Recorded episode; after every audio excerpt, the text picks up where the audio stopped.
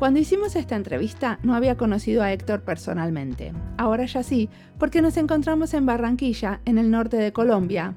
A los dos nos invitaron al mismo congreso. Me recomendó entrevistarlo Verónica Blugerman, que ahora trabaja en la misma empresa y a la que entrevisté en el episodio 7, hace mucho tiempo. Héctor Mejía es un diseñador colombiano trabajando en Dinamarca, en salud global.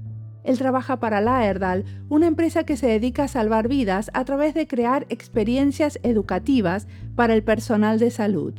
Tienen como objetivo ayudar a salvar un millón de vidas adicionales cada año.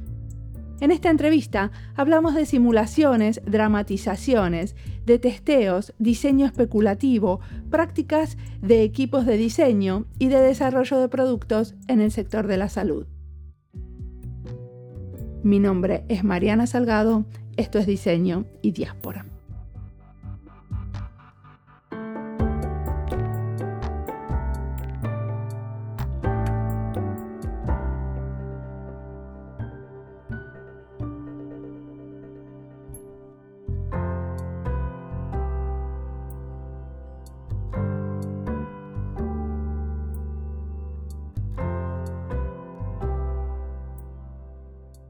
Bueno, mi nombre es Héctor Mejía, eh, yo soy colombiano. Mi pregrado fue, de hecho, en ingeniería, ingeniería mecatrónica. ¿Qué es ingeniería mecatrónica?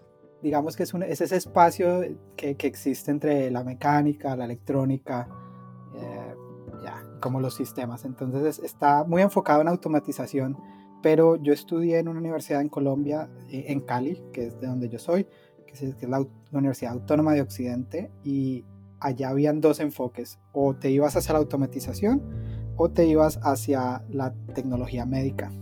Y entonces yo me especialicé por el lado de la, de la tecnología médica y, por un tiempo estuve trabajando de hecho como en, el área de, de, equipos médicos. Entonces con, con, equipos de imagen médica, de imagen diagnóstica y con equipos de ventilación.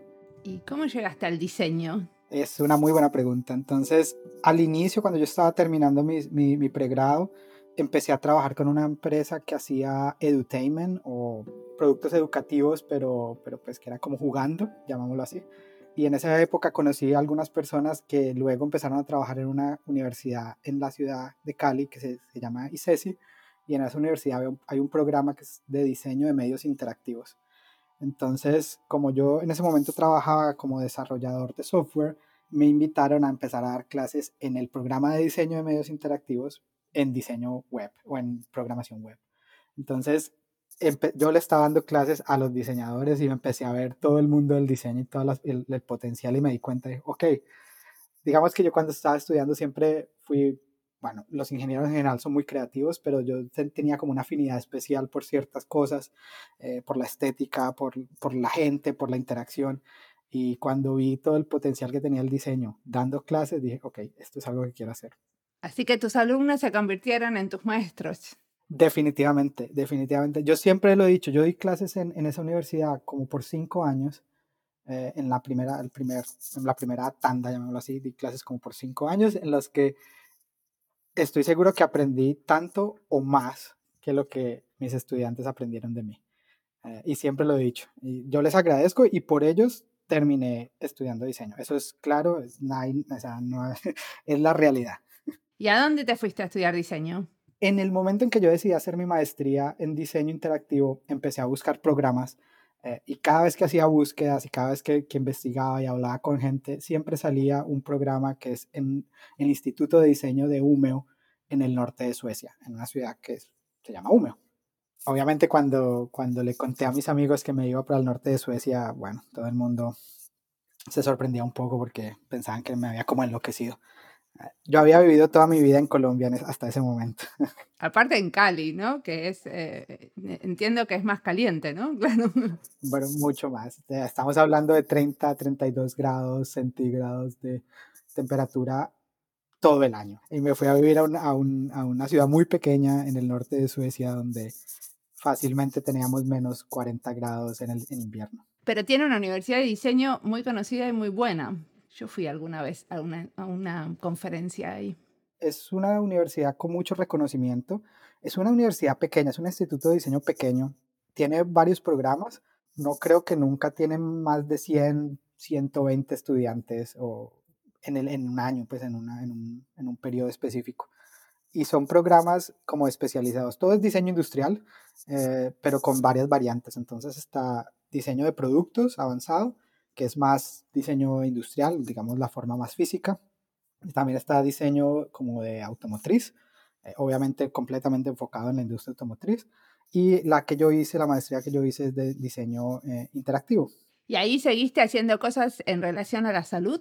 Algunas, pero de hecho hice más cosas en relación a lo que yo llamo la humanidad, llamémoslo así. Ya, entonces trabajé con muchas temáticas hacia las emociones, hacia las relaciones humanas, eh, porque en mi, en mi opinión en ese momento tenía como en mi cabeza la idea de que o la que nos hacía diferentes a nosotros los humanos como especie era nuestra habilidad para, para ser sociales y que a través del lenguaje podernos comunicar de una forma que nos permitía crecer como, como especie. Eh, porque no somos la única especie social, claramente, o sea, no, no, no se trata de eso, pero combinando nuestras habilidades sociales con las habilidades de lenguaje que vimos desarrollando, como que eso, eso ha potenciado la, la, especie. En ese momento eso era como lo que tenía en mi cabeza, entonces hice algunas exploraciones sobre el lenguaje, sobre las emociones, eh, sobre la interacción humana, y digamos que eso fue mi enfoque en ese momento. La salud como tal, no tanto, eh, pero siempre, siempre estaba ahí, bueno, porque era parte de mi formación, eh, por supuesto. Y después volviste a la salud, ¿no? Porque ahora estás trabajando en salud. ¿Me contás qué haces ahora? Volví a la salud. La, la universidad tiene una relación, o ese instituto de diseño tiene una relación muy grande y muy importante con la industria. Y una de las empresas en las que hay una relación muy fuerte en este momento es Laerdal Medical, que es una empresa que trabaja en salud, eh, pero ya te explico un poco más en qué parte de la salud. Pero digamos que como está esa relación fuerte, ellos buscan a muchos candidatos que vienen de esa universidad. Entonces tuve la oportunidad de aplicar a un trabajo como diseñador UX en la empresa y entonces cuando me gradué, unos meses después de terminar la maestría, tuve la oportunidad de, mudarme a Noruega, que es donde Lerdal Medical tiene su, su base. ¿Fuiste a Stavanger? Stavanger, exactamente. ah, viviste ahí. Viví tres años en Stavanger. Ah, ok. Es muy hermoso, chiquitito. Es muy chiquito, es una ciudad pequeña. claro que en ese momento yo venía de Umeå, entonces no era, antes era como un, un avance en términos de, de, tamaño. Pero sí, empecé a trabajar y bueno, lo que pasa es que Lerdal Medical es una, es una empresa particular en muchos sentidos y, y digamos que es una empresa que trabaja en salud, sí y no, porque lo que nosotros hacemos más que todo es educación para las personas que trabajan en salud directamente. Entonces, la misión de la empresa es eh, ayudar a salvar vidas, eh, pero es muy clara que la diferencia es que nosotros no decimos que salvamos vidas, que eso lo hacen los, las personas que trabajan en salud, nosotros ayudamos a ese proceso mediante educación, mediante experiencias educativas para ellos. Entonces, la empresa tiene una, es muy fuerte en, en ciertas temáticas específicas, y la misión que tenemos para el 2030 es ayudar a salvar un millón de vidas adicionales cada año. ¿Y cómo, cómo se llega a eso? Es una gran pregunta porque una de las cosas más importantes que nosotros tenemos que tratar de, de hacer en la empresa es tratar de medir el impacto que, que, tenemos como empresa. Y obviamente es difícil saber cuántas vidas se salvan porque ¿cuándo puedes decir tú que salvaste una vida? ¿Cierto? O sea, digamos en, en el caso de, de, de un paro cardíaco, eh, la vida se salva cuando la persona vuelve a, o sea, vuelve a respirar o vuelve a, estar consciente o, se salva cuando sale del hospital. entonces es difícil medir dónde, dónde puedes contar esa vida como que se salvó, una vida salvada.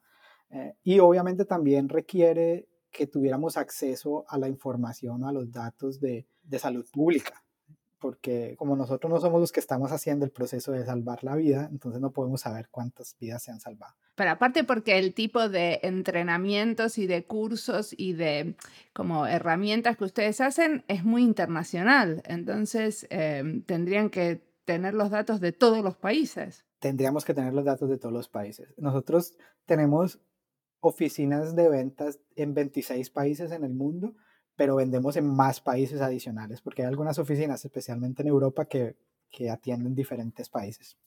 Entonces, Eh, pero bueno, pero volviendo al tema de, la, de, cómo lo estamos midiendo, entonces, pues lo hacemos a través de la ciencia, hay, cierta evidencia científica que demuestra que hay una correlación entre el porcentaje de vidas que se pueden salvar y las personas que tú entrenas en una cierta, en una cierta práctica médica. Entonces hay una correlación entre cuántas personas nosotros eh, entrenamos o ayuda o cuántas personas entrenan con nuestros productos y cuál es el porcentaje adicional de vidas que eso podría salvar. Entonces nosotros usamos esa relación para medir eh, eh, el, millón adicional. Y lo que se hizo fue hacer una separación entre las diferentes prácticas con diferentes impactos. Entonces, por ejemplo, hay un enfoque en paro cardíaco. En paro cardíaco por fuera del hospital. ¿ya? Entonces, cuando, no sé, alguien de tu familia tiene un, paro cardíaco en la, o en la calle o en tu casa, todo ah, e, esa es una, una de, las, de, las prácticas importantes. Entonces, hay una cierta cantidad de gente que estamos tratando de entrenar en eso en, RCP, que es resucitación cardiopulmonar, pulmonar. Y si logramos entrenar una cierta cantidad de personas, entonces tenemos una, eh, no podemos estar, tener certeza, pero tenemos una, un indicativo de que hay una potencialidad de salvar una cierta cantidad de vidas. Pero, por ejemplo, en el caso, este, o sea, ustedes no, no entrenan necesariamente personal de la salud, porque para, eh, eso es como primeros auxilios, ¿no? O sea, eso se llama la cadena Chain of Survival, la, cadena de sobrevivencia. Digamos que tiene varios componentes. Uno de ellos es lo que se llama la primera respuesta, eh, que usualmente es o una persona común y corriente, o sea, tú o yo, que necesita ser entrenada porque necesita actuar. Y a, esas personas, por ejemplo, nosotros proveemos equipos con los cuales pueden entrenarse esas personas y proveemos material también de entrenamiento, material cognitivo y, y, por ejemplo, maniquís en donde la gente puede entrenar. Esa es una. Eh, la el segundo estado es el telecomunicador, o sea, cuando tú llamas al, al 123 o eh, en, algunos países o, 911 en, Estados Unidos. A las emergencias. A las emergencias, exactamente. Cuando llamas a, la, a la emergencia, alguien te tiene que contestar y si esa persona identifica rápidamente que es un paro cardíaco eh, y puede enviar la ambulancia rápidamente, eso puede, podría salvar muchas vidas. Entonces, esos primeros, ese primer parte, es, de hecho, es una de las partes más importantes de entrenamiento. Entonces, nosotros tenemos un enfoque grande en, ayudar a entrenar lo que se llama ya como a la población en general y al personal de emergencia. Y, lo que ellos deben, hacer es reconocer. Entonces, por ejemplo, nosotros tenemos, eh, y, también trabajamos con algunos eh, países. En Corea del Sur estamos trabajando con, unos, con, con el gobierno coreano, o bueno, con un hospital del gobierno coreano, para, por ejemplo, cuando hay una llamada de emergencia, eh, ellos usan una aplicación que nosotros tenemos que los conecta directamente y le da acceso visual, mediante la cámara, y, datos de, cómo están haciendo compresiones o cómo están haciendo RCP en el paciente. Y así la, la, persona que está en el teléfono puede ayudar y puede guiar ese proceso. Está buenísimo. Y decime una cosa, ¿ustedes tienen como alguna incidencia en la política pública? Porque me imagino que a quienes le dan em, entrenamiento en primeros auxilios es, son como acciones a nivel nacional. Por lo menos acá yo entiendo que, eh, por ejemplo, es como normal que los chicos tengan entrenamiento en las escuelas, hay entrenamientos de primeros auxilios en el trabajo, o sea, como siempre hay como, como posibilidades de tomar cursos de primeros auxilios y en algunos, en algunos sectores hasta es como obligatorio como actualizarlo cada una cantidad de años. ¿Ustedes pueden como influenciar las políticas públicas de los países para ayudar en el tema? Nosotros podemos y, lo hacemos, de hecho. Es parte, es parte del trabajo. Eh, y se hace mediante varias prácticas diferentes. Una de las cosas que hacemos es, eh, es ayudar en, en, el trabajo científico. Y, por ejemplo, Lerdal eh, patrocina y, y, organiza un congreso en, en Utstein, que es una, como una abadía en, en, Noruega, eh, donde se reúnen médicos que están trabajando en, la, en, el área de resucitación para definir las buenas prácticas de resucitación. ¿ya? Y eso es organizado por Lerdal y ayuda y obviamente nos da cierto reconocimiento mundial eh, para acercarnos a, a, a, a, ciertos países. También trabajamos, por ejemplo, muy de cerca con el gobierno de, del Reino Unido y les, les proveemos con material y con, y con ah, equipos para que ellos, porque en el Reino Unido es obligatorio, cuando estás en el colegio, es obligatorio eh, pasar por entrenamiento en, resucitación cardiopulmonar, lo que significa que cuando tú te gradúas del colegio debes saber eh, hacer RCP. Eh, y, tenemos muchas historias de, supervivencia que vienen del Reino Unido, en donde estudiantes eh, reconocen que sus padres o sus tíos o sus familiares eh, tienen un, paro cardíaco y empiezan RCP y llaman a, a, emergencias y la persona termina sobreviviendo. Entonces hay, hay varios casos porque, porque estos niños han sido entrenados en el colegio. ¿Y eso solamente es en el Reino Unido? Eso es en el Reino Unido. Eh, es posible que existan otros países que tengan políticas similares. En el Reino Unido nosotros tenemos incidencia, pues no directa, porque obviamente no somos el gobierno, pero trabajamos con, con el organismo nacional del Reino Unido que trabaja resucitación. Entonces ellos, ellos van y recomiendan al gobierno las prácticas que deberían hacer. Y también tienen algo parecido con eh, el entrenamiento del personal médico en los hospitales en Estados Unidos, ¿no? También.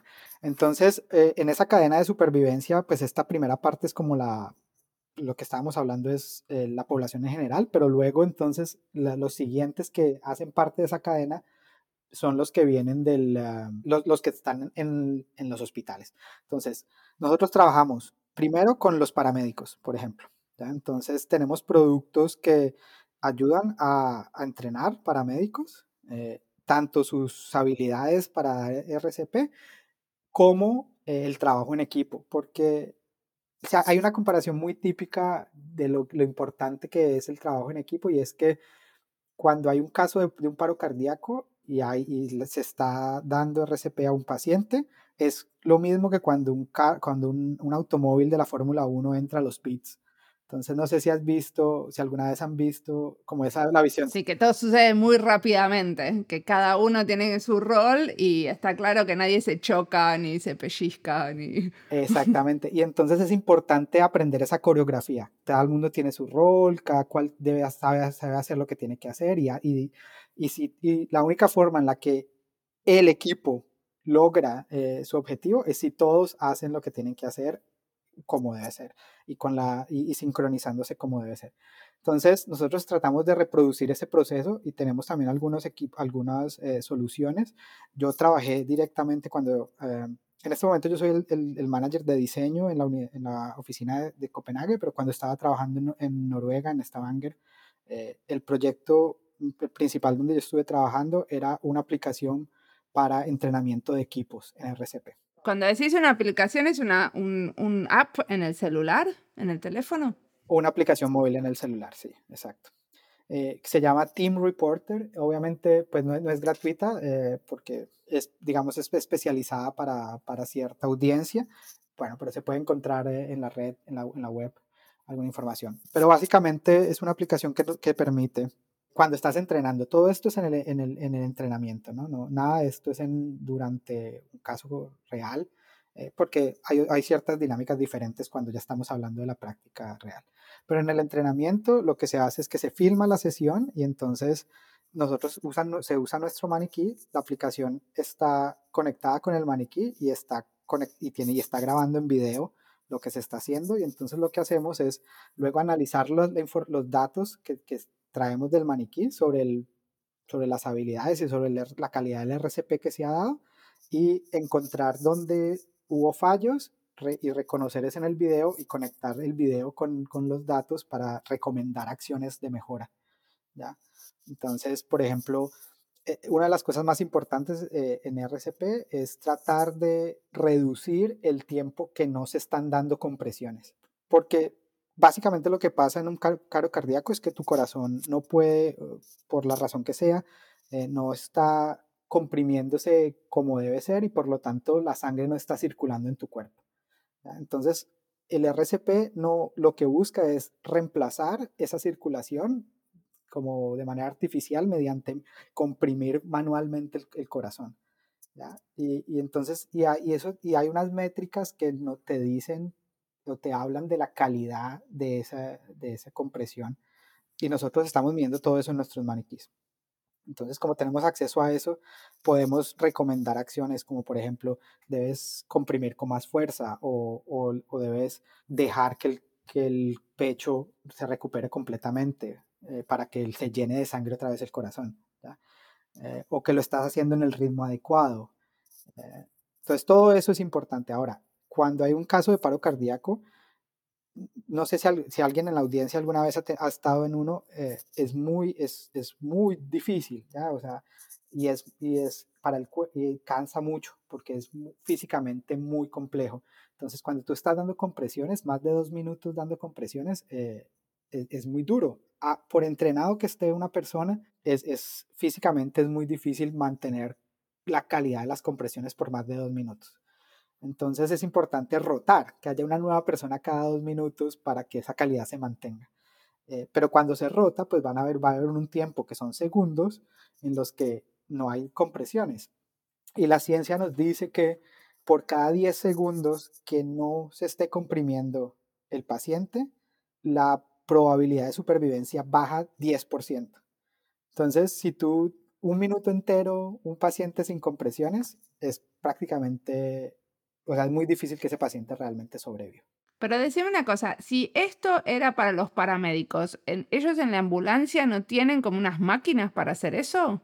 Algunos, algunos, pero no es, no todo el mundo. Eh, digamos, es, es más común en los países más desarrollados que tengan compresores automáticos o robóticos o como quieras llamarlo pero sin embargo los paramédicos igual tienen que saber hacerlo porque no siempre tienen acceso y porque te demoras poniendo este, este compresor automático, uno se puede demorar dos minutos poniéndolo, entonces tiene que haber alguien haciendo compresiones mientras eso pasa.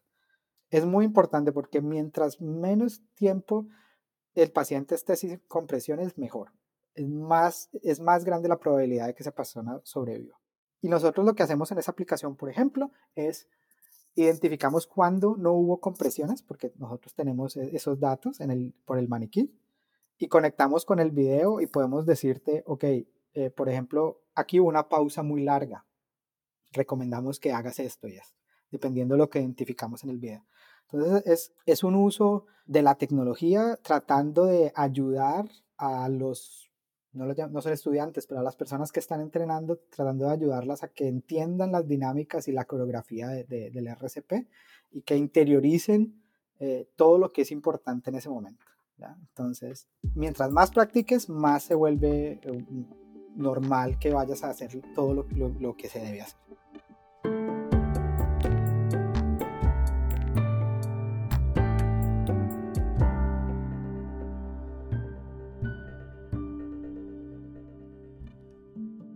Esta entrevista es parte de las listas Salud y Diseño, Colombia y Diseño, Dinamarca y Diseño. Me gusta cuando Héctor habla de coreografía porque para diseñar los productos que hacen se tiene en cuenta cómo un grupo de personas se mueve juntas con el objetivo de salvar una vida. Y es una coreografía. Muchas veces cuando testeamos cosas se hacen testeos individuales, pero muchos productos y servicios se usan en grupo. Y cuando hablamos de coreografía, se habla del rol de cada uno pensando de antemano. Una se mueve en función de los movimientos del otro. Eso el personal de salud en general lo tiene muy claro. ¿Cuál es el rol de cada una para no pisarse, para ahorrar tiempo? Cuando en este contexto ahorrar tiempo es crucial, no tiene que ver con la eficiencia para hacer las cosas más rápido y tener más productos, sino con ahorrar segundos que puedan ser fundamentales para salvar una vida. Me gustaría hablar más de coreografías cuando se trata de describir el trabajo en equipos transdisciplinarios, como en el que trabajo yo con mi equipo.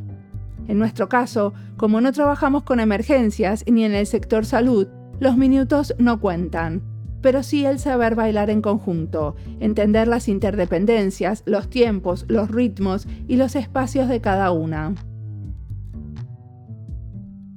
Sigamos ahora escuchando a Héctor, que tiene mucho para contarnos.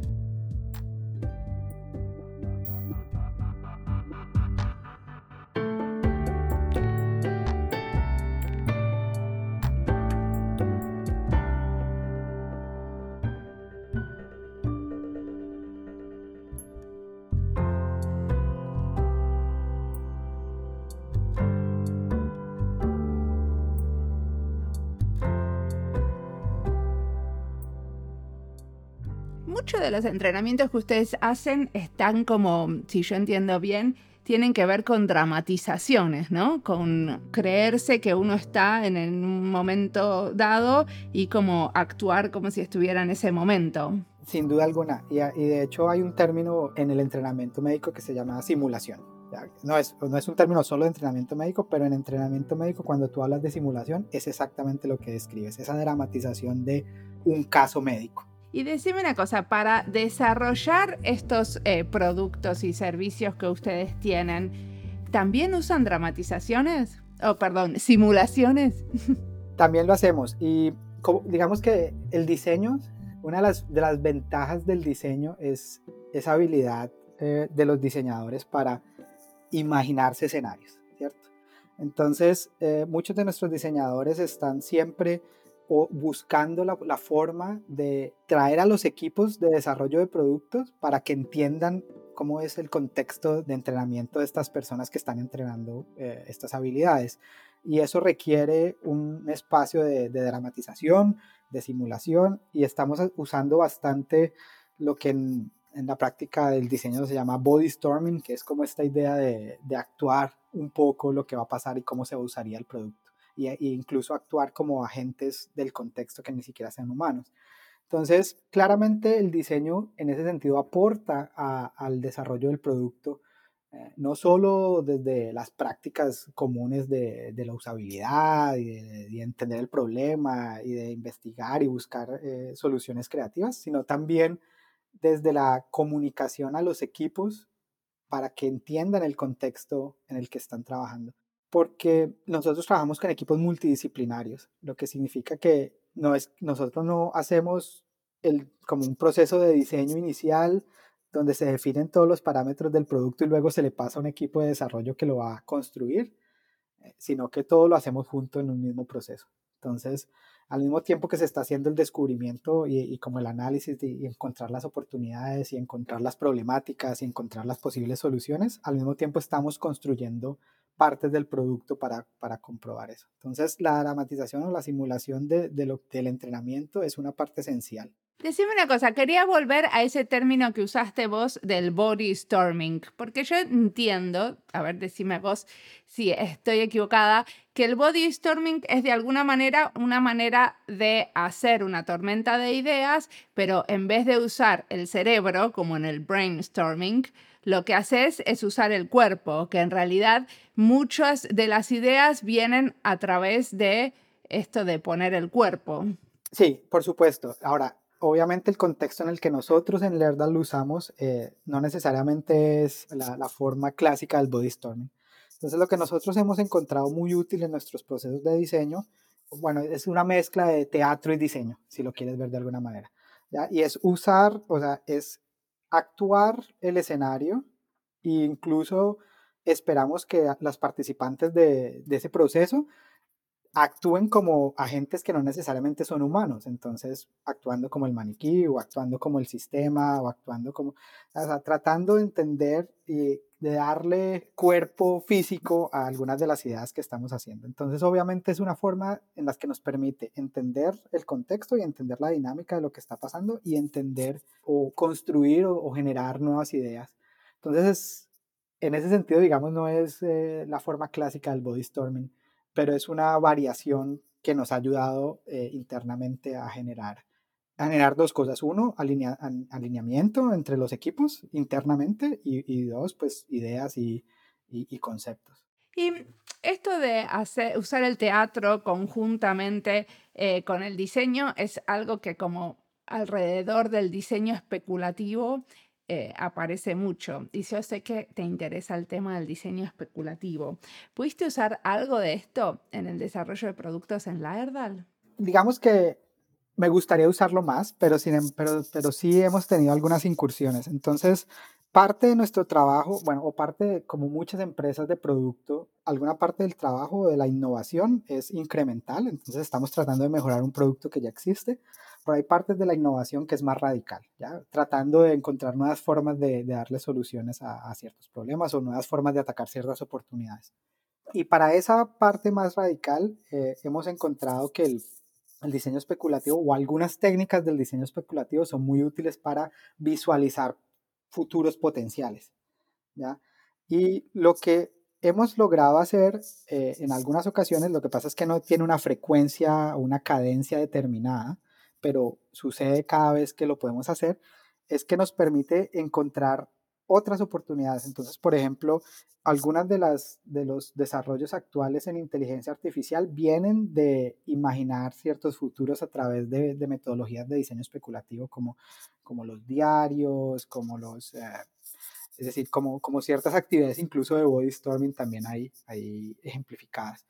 Entonces, no es algo que usemos regularmente, es parte de, mis iniciativas o parte de las cosas que quisiera lograr en, mi puesto como, como, manager de diseño en este momento, eh, pero es algo que hemos usado en varias ocasiones para encontrar potenciales oportunidades eh, para la compañía y de ahí han salido un par de productos ya. Entonces, digamos, el producto del que estaba hablando, que, está filmando a los equipos y ayudándolos a, la coreografía, ese producto nació de, de ciertos procesos de diseño especulativo. Una cosa que me gusta mucho de tu grupo o de lo que está pasando en Laerdal, que ustedes tienen un día a la semana donde todos los diseñadores de la empresa se juntan a como contarse las buenas prácticas o hacerse eh, consultas. ¿Me querés contar sobre ese día? ¿Qué pasa? Por supuesto. Em, bueno, para darle un poquito de contexto a, ese día, una de las oportunidades que vi cuando, cuando empecé en, en la posición en la oficina de Copenhague fue que estábamos empezando, como nosotros trabajamos en estos equipos eh, como multidisciplinares, también estaba aislando un poco a los diseñadores de trabajar con otros diseñadores, ¿ya? Porque cada equipo tiene su diseñador, cada equipo, y algunos equipos tienen más de uno, pero no todos, y eso lo que hace es que te desconecta un poco también de las prácticas de diseño. Entonces, una de las formas en las que encontramos como, como grupo nos reunimos para pensar qué podíamos hacer para mejorar eso. Una de las cosas que encontramos fue definir un día a la semana. Bueno, realmente es un día, es medio día cada semana y más o menos cada cuarto, o sea, cada tres meses tenemos un día completo también. Entonces, el, el, el mediodía eh, usualmente tenemos una agenda que se, trabaja durante la semana y es muy variado, está abierto a muchas prácticas diferentes. Entonces, algunas veces eh, tenemos conversaciones sobre lo que está pasando en algunos equipos, entonces algunos de los diseñadores quieren mostrar lo que van haciendo para tener feedback o para tener o, para o simplemente para contar eh, algo que les funcionó muy bien en su trabajo. Entonces, hacemos, usamos ese espacio para eso. también algunos, algunas veces usamos el espacio para eh, pedir ayuda. Entonces, por ejemplo, algún diseñador tiene algún, algo en lo que quiere trabajar que de pronto no sabe cómo atacar o que de pronto no está muy seguro cuál es la mejor manera. Entonces, presenta el caso y los demás, pues, ayudamos a, a, recomendar y al final el, el diseñador, pues, usará, esta persona usará lo que, lo que le parezca que le sirve de la conversación, pero estamos ahí para apoyar y para, eh, y para recomendar buenas prácticas. Algunas veces discutimos temas de design ops o de operaciones de diseño, o sea, cómo, cómo vamos, qué, qué herramienta vamos a usar para, como para documentar las, lo que encontramos en, nuestra, en la investigación, o, es decir, y, cómo es la buena práctica, cómo usar dicha herramienta, o de pronto esta es una forma de obtener feedback rápido eh, usando esta herramienta donde puedes contactar, no sé, 100 personas en dos horas. Cosas, ya, tratamos de como ayudarnos uno al otro y de que el conocimiento y las buenas prácticas estén pasando de uno a otro de manera que crezcamos como equipo. Entonces, eso, ha sido muy importante. Y lo, otro que estamos haciendo es que cada cierto tiempo, idealmente cada tres meses, eh, tenemos un día donde nos vamos de la oficina. Y usualmente ese día tiene algo específico que queremos eh, hablar o que queremos. Usualmente soy yo el que lo organizo, en el que queremos eh, tener como una. si queremos atacar cierta temática o cierta oportunidad. El último que hicimos fue sobre algo que se llama Continuous Discovery o no sé cuál sea la expresión en español, de hecho, pero es esta idea de que el diseño no es algo que pasa al, al inicio del proyecto, sino que es algo que pasa todo el tiempo. ¿ya? Tratamos de, de, de, discutir y de encontrar cuáles eran esas prácticas que podíamos empezar a hacer para que el diseño fuera constante y no algo que pasaba en ciertos momentos únicos del proceso, del proceso de un producto. Y de ahí hemos sacado, de ahí, de ahí salieron muchas iniciativas que hoy en día la empresa eh, está empujando. Y que, o sea, estamos, entonces desde el diseño, desde, desde el equipo de diseño también estamos ayudando a definir las buenas prácticas para la compañía. Y una pregunta, ¿también usan diseño para planear la estrategia de la empresa, para planear cosas que tienen que ver como bueno, como más abstractas, ¿no? Como cómo funciona la empresa en general o el diseño está como alrededor de los productos y servicios que ofrecen a otros? Es, es una muy buena pregunta y, y, la respuesta no va a ser tan clara como quisiera, pero e, es cierto que, la influencia mayor de los diseñadores en estos momentos es en el producto o en los servicios. Esa, es sin duda donde tenemos más influencia y donde se usan las metodologías de diseño de manera continua. Hay una, una capa, digamos, un poco más eh, arriba en la, en la organización de la empresa en la que se usan algunas prácticas del diseño para definir cómo queremos trabajar como empresa. Entonces, digamos que esa es el área de influencia usualmente que recae en mí. ¿ya? Yo hago parte del equipo de liderazgo de, de, la compañía y entonces discutimos algunas de las formas de cómo queremos trabajar y varias veces se hace a través eh, de workshops que, que, yo facilito o que otros facilitan para, para entender y para cómo hacer, para encontrar ideas de cómo queremos trabajar. Eh, y, hay un, y hay también una capa que incluso que está en nuestra oficina principal en Noruega, eh, en la que se está mirando, digamos que se está tratando de imaginar el futuro de la empresa, ¿ya? ¿Cuál es la, la estrategia después del 2030, que es nuestra, donde tenemos nuestra visión como establecida hasta ahora? ¿Qué va a pasar después de eso? Eh, y en esa capa eh, se está empezando a usar eh, más el diseño especulativo, en gran parte porque uno de los VPs de, de, uno de estos segmentos es, es una diseñadora. ¿Qué quiere decir VP? No me vengas con los acrónimos que... vicepresidente. Una, una, vicepresidenta de, de, que, que, trabaja o que tiene a cargo todo el área de educación médica, o sea, estamos hablando de las, de las escuelas de, de, enfermería, por ejemplo, ¿ya?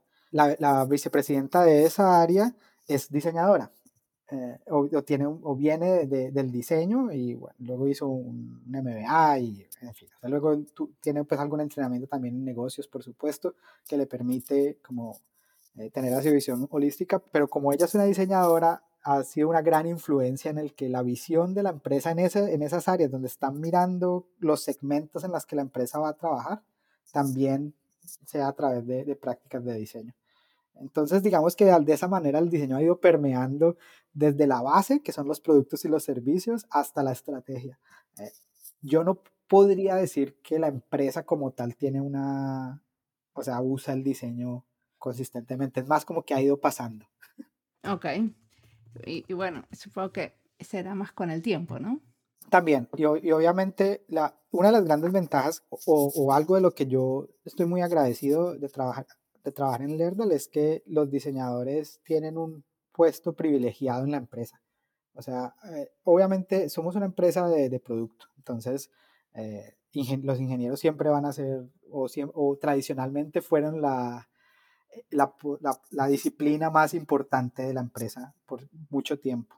Eh, pero hace unos años, bastantes años, eh, hubo un cambio hacia, hacia el diseño, en el que se entendió que era igual de importante empezar a, tener la perspectiva humana y la perspectiva de los usuarios de cuando estábamos creando productos.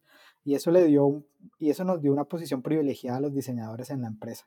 La figura del diseñador en la empresa en ese sentido es, es respetada y, se, entiende el diseño no como la práctica de, el, el diseño nunca se ha visto como, oh, esto, esto, es lo que estamos construyendo, ahorita por favor que se vea bien. Bueno, de hecho que haya un jefe como vos eh, que sea diseñador también habla de un cierto grado de legitimación del diseño adentro de la organización. Sin duda alguna. Y digamos que obviamente e, eso no quiere decir que no hayan otras disciplinas que también tienen una posición importante o, en el mismo nivel. Eh, a lo que me refiero es que el diseño está, tiene esa misma influencia como ingeniería, como, como, el, como la parte de negocio. Entonces estamos hablando de que, por, por ejemplo, algo muy claro, eh, si, si, hablamos desde el liderazgo, eh, por ejemplo, en la empresa en Copenhague, en la oficina de Copenhague, tenemos nuestro gerente y el gerente eh, tiene línea directa a, a varias disciplinas, a ingeniería, a producto y a diseño pero los tres, esas tres disciplinas están conectadas directamente al gerente de la, de la compañía o de, la, o de esta oficina. ¿Y cómo te parece que sos diferente como jefe porque sos diseñador? Uh, no lo había pensado nunca si eso, si, si el hecho de que sea diseñador me hace diferente. O sea, todos los que están trabajando en tu equipo son diseñadores, a los que, digamos, a los que vos sos el jefe. Son todos diseñadores. Son diseñadores. Eh, de varias disciplinas del diseño, pero todos diseñadores. Digo, porque la gran mayoría de los diseñadores, diseñadoras como yo, yo nunca tuve, creo, un, un jefe diseñador. Bueno, una de las políticas de la empresa es que que haya una línea, o sea, o digamos que, que, los jefes también compartan tu disciplina porque no solo permite entender, eh, lo que, o sea, se entiende el, trabajo, se entiende la disciplina, se entiende lo que, lo que se debe hacer, pero también es una, es una forma de tener una comunicación más, más directa y más certera sobre, sobre cuáles, son buenos, cuáles son buenos objetivos para una persona, dónde, se puede, dónde hay crecimiento, dónde hay espacio para crecer como diseñador. Eh, yo nunca voy a decir que eso hay diseñadores en esta compañía increíblemente talentosos, posiblemente mejores diseñadores que yo en muchos sentidos, posiblemente no, definitivamente mejores que yo en muchos sentidos.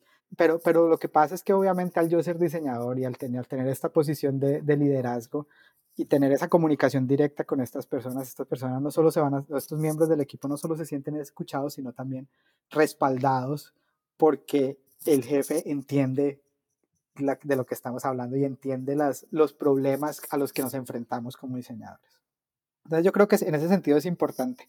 Ahora, más desde lo personal, yo creo que los diseñadores, por la naturaleza de nuestra disciplina, eh, aprendemos a, a tratar con la gente de una manera diferente, ¿ya? Somos buenos escuchando, somos buenos en la comunicación, somos buenos encontrando las razones por las cuales ciertos comportamientos suceden. Y todas esas habilidades son muy útiles al momento de ser un líder, porque te permiten realmente entender a tu equipo. Y a mí sí me gusta pensar que en ese sentido el diseño me ha ayudado a ser mejor líder.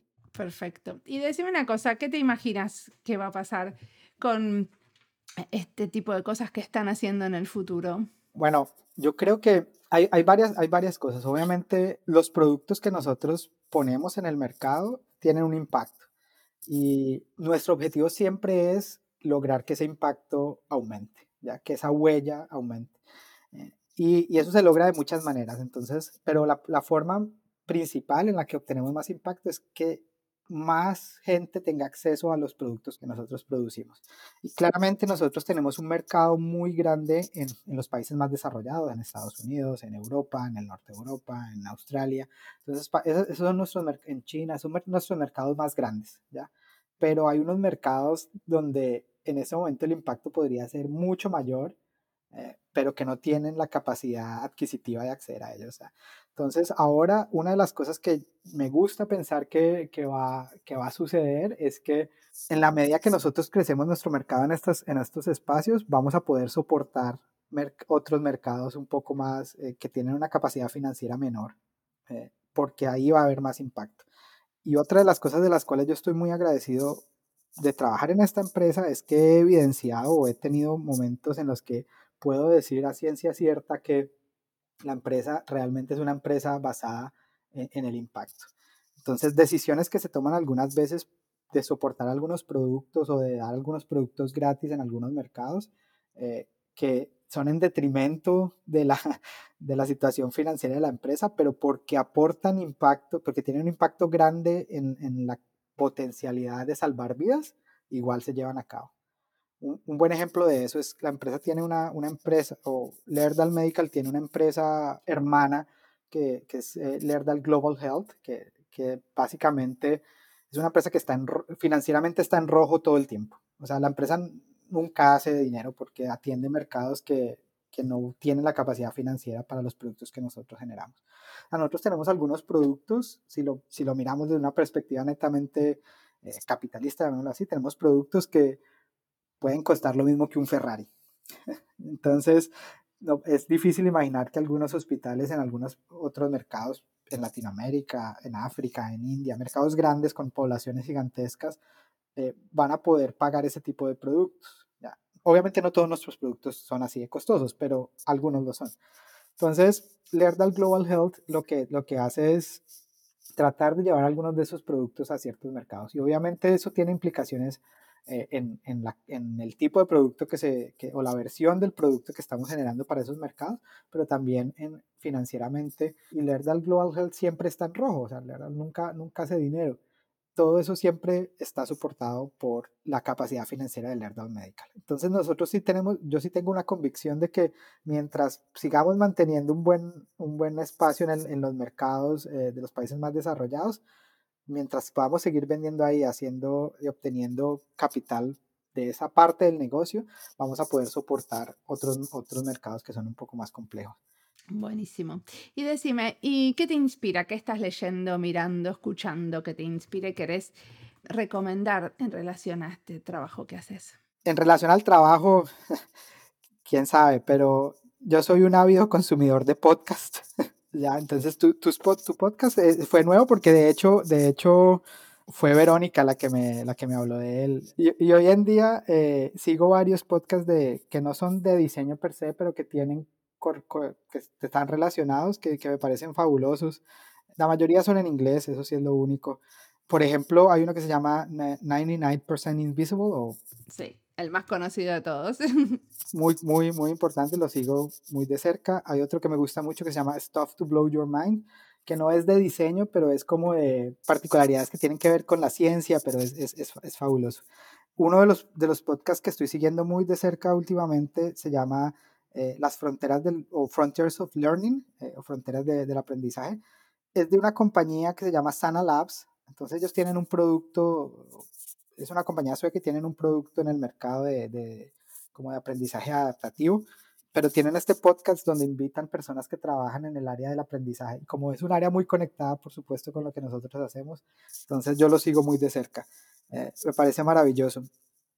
esos definitivamente recomendados y un poco menos, menos relacionados con el trabajo, pero una gran recomendación para un, podcast que se llama Toss Popcorn. ¿Cómo se llama? Decirlo de vuelta despacito. Toss Popcorn o como lanzando... Popcorn, sí, palomitas de maíz. Palomitas, exacto. O pochoclo. Eh, yes.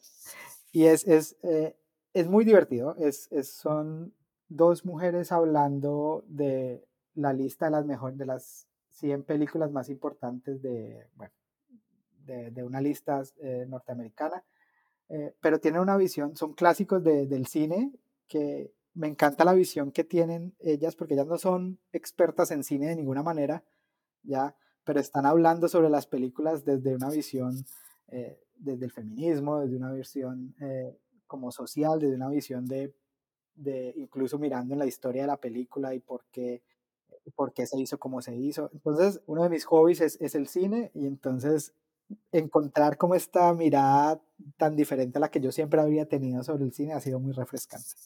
Entonces, completamente recomendado. Perfecto. Y decime una cosa, Héctor, ¿qué le recomendarías al Héctor que recién está terminando la carrera y empezando a buscar en dónde, en dónde trabajar?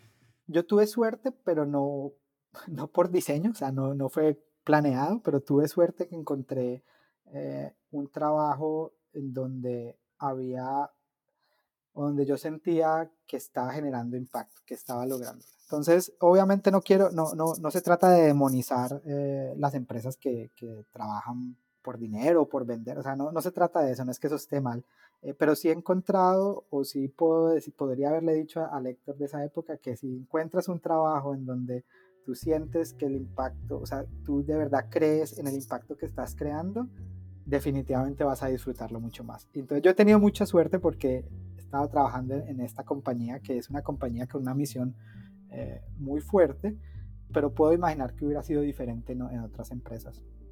Y seguramente esto no aplica para todo el mundo, pero definitivamente para mí eh, es, es importante. Buenísimo. Muchísimas gracias por la entrevista.